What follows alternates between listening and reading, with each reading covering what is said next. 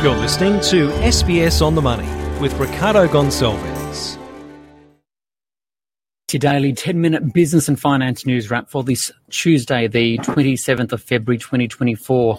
On market day, we will speak with Matt Sherwood from Perpetual about the day's market action, including that of Coles, which today posted a $589 million half year profit, which was down 8%. But shares did surge today as supermarket revenue climbed almost 5%. As food inflation stayed at around 3% in the half. Its CEO, Leah Weckert, spoke to the media and was asked about her views of competition in the sector, given accusations of price gouging ahead of a sector inquiry. Here's some of what she had to say. The first thing I'd say is that profits are an essential thing for any business. Uh, they enable us to continue to operate, and for us, that means we get to employ 120,000 people. We get to support thousands of suppliers.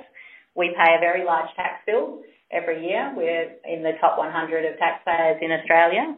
Uh, and we pay dividends out to, we've got about 440,000 direct shareholders, 80% of them own less than 2,000 shares.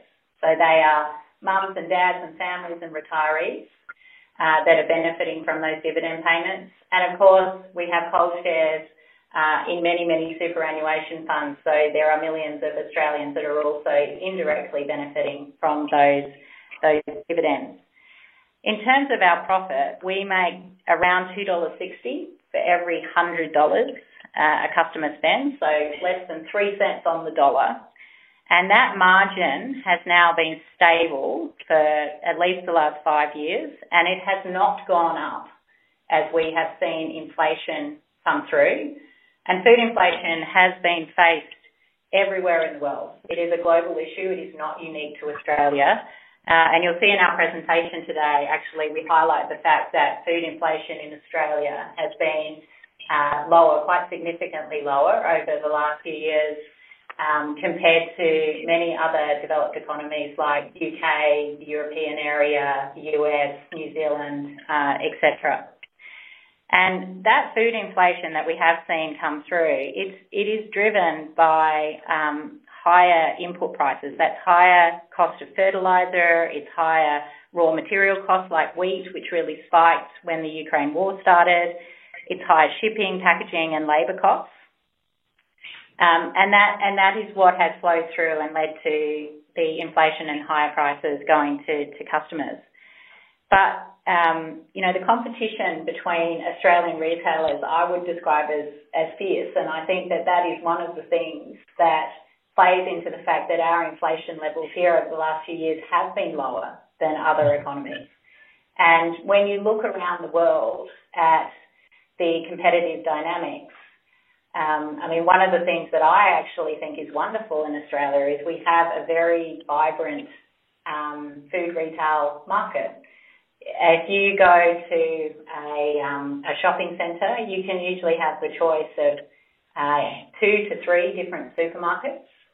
You can uh, usually choose from a number of independents, the bakeries, the fresh produce um, providers, um, butchers, many of the butchers, you know, there'll be ones that specialise in chicken and others that specialise in fish and others that specialise in meat.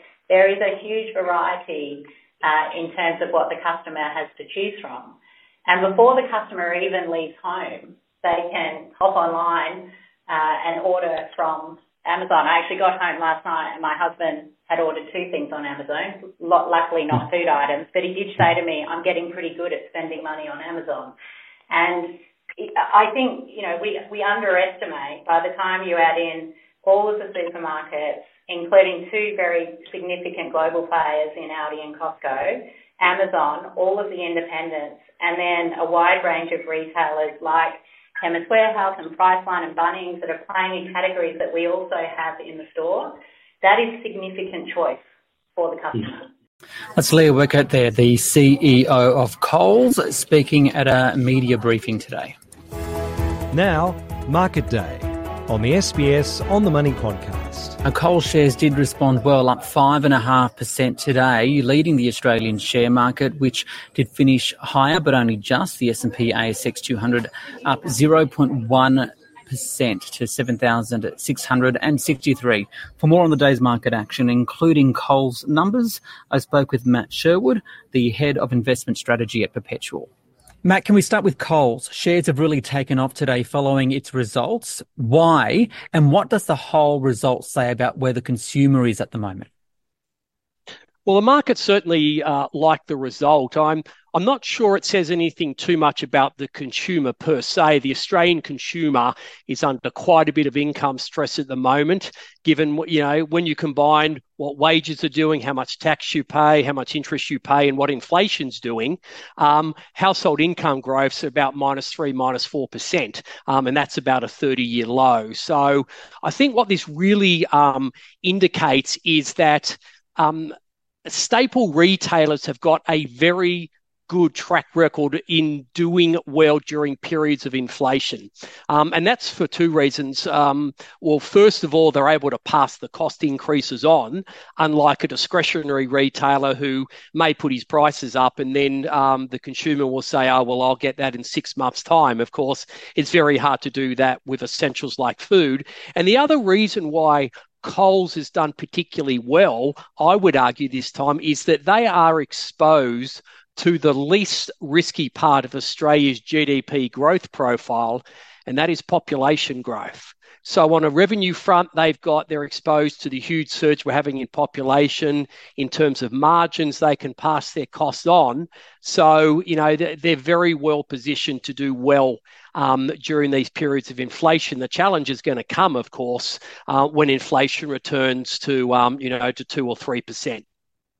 I guess Coles is one of the last companies to report. Woodside um, also reported fully results today. Given that we are at the very end of profit reporting season, how would you rate what we've seen?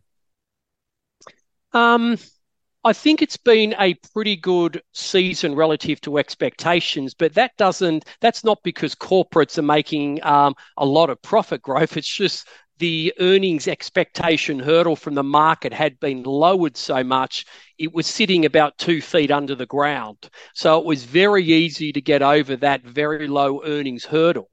Um, I think the other thing is that of the results, they've all been driven by cost out. So there's not a lot of revenue growth to go around. Um, and that really um, is indicative of what's happening with the Australian economy with, you know, household budgets under stress and capex are actually pretty weak. Um, and, of, and of course, uh, I think the guidance for companies were fairly subdued. Um, a lot, the majority of firms which issue guidance cut their um, cut their expectations. Um, but a lot of them talked about costs out and their ability to manage their costs. And that's going to be incredibly important uh, because there's not a lot of revenue growth to go around. So, you know, in Australian equities, particularly, I think it is going to be a stock picker's environment uh, because a lot of firms are going to struggle uh, under the macro dynamics of the Australian economy. For, for now, though, the, the, the earnings results, have they supported the Australian share market? I mean, where we floating with those record highs. Um, I, I mentioned, I, I note you also said that, you know, it's one of the reasons about that is because there's a lot of hype around AI. You were quoted as saying the market is priced for perfection. What do you mean by that? Well, what are the risks?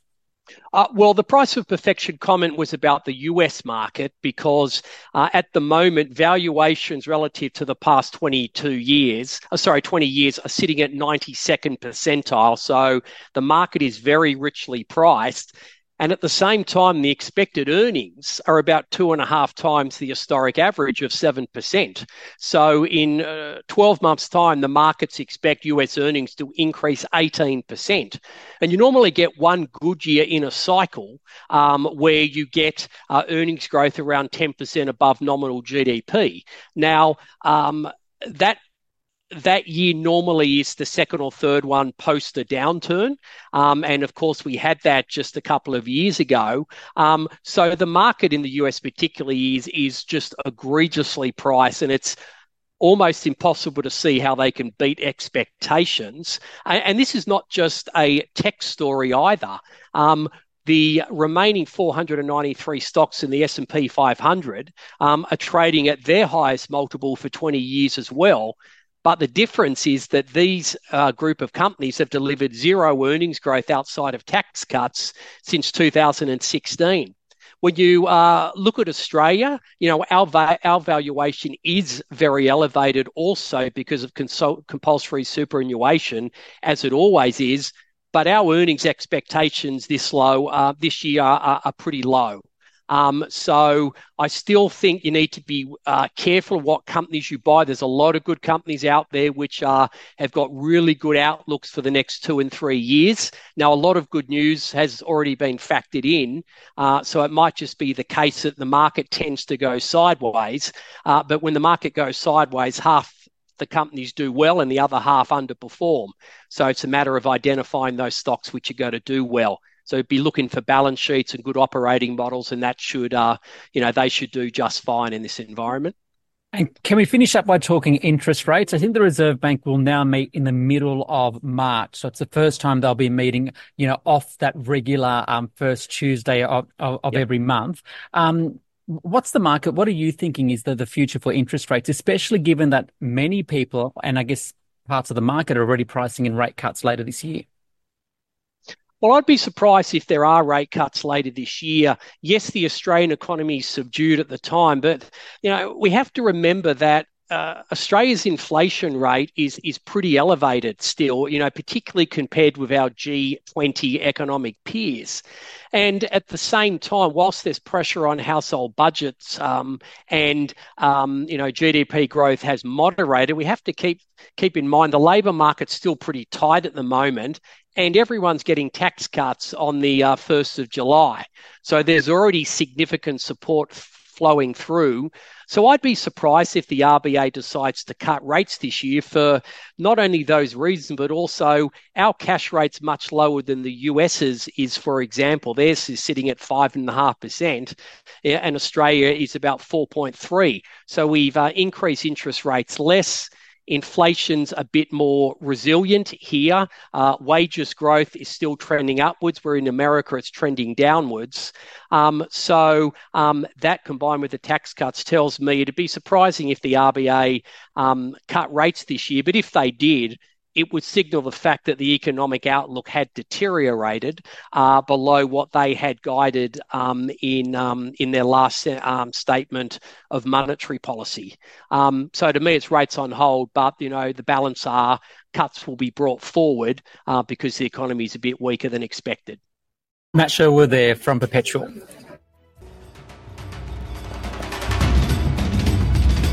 This SBS On the Money podcast is provided for informational purposes only. The content on this podcast should not be understood as constituting advice or a recommendation. It is not personal advice and does not consider your personal circumstances or objectives. You should contact a licensed professional before making any financial decision.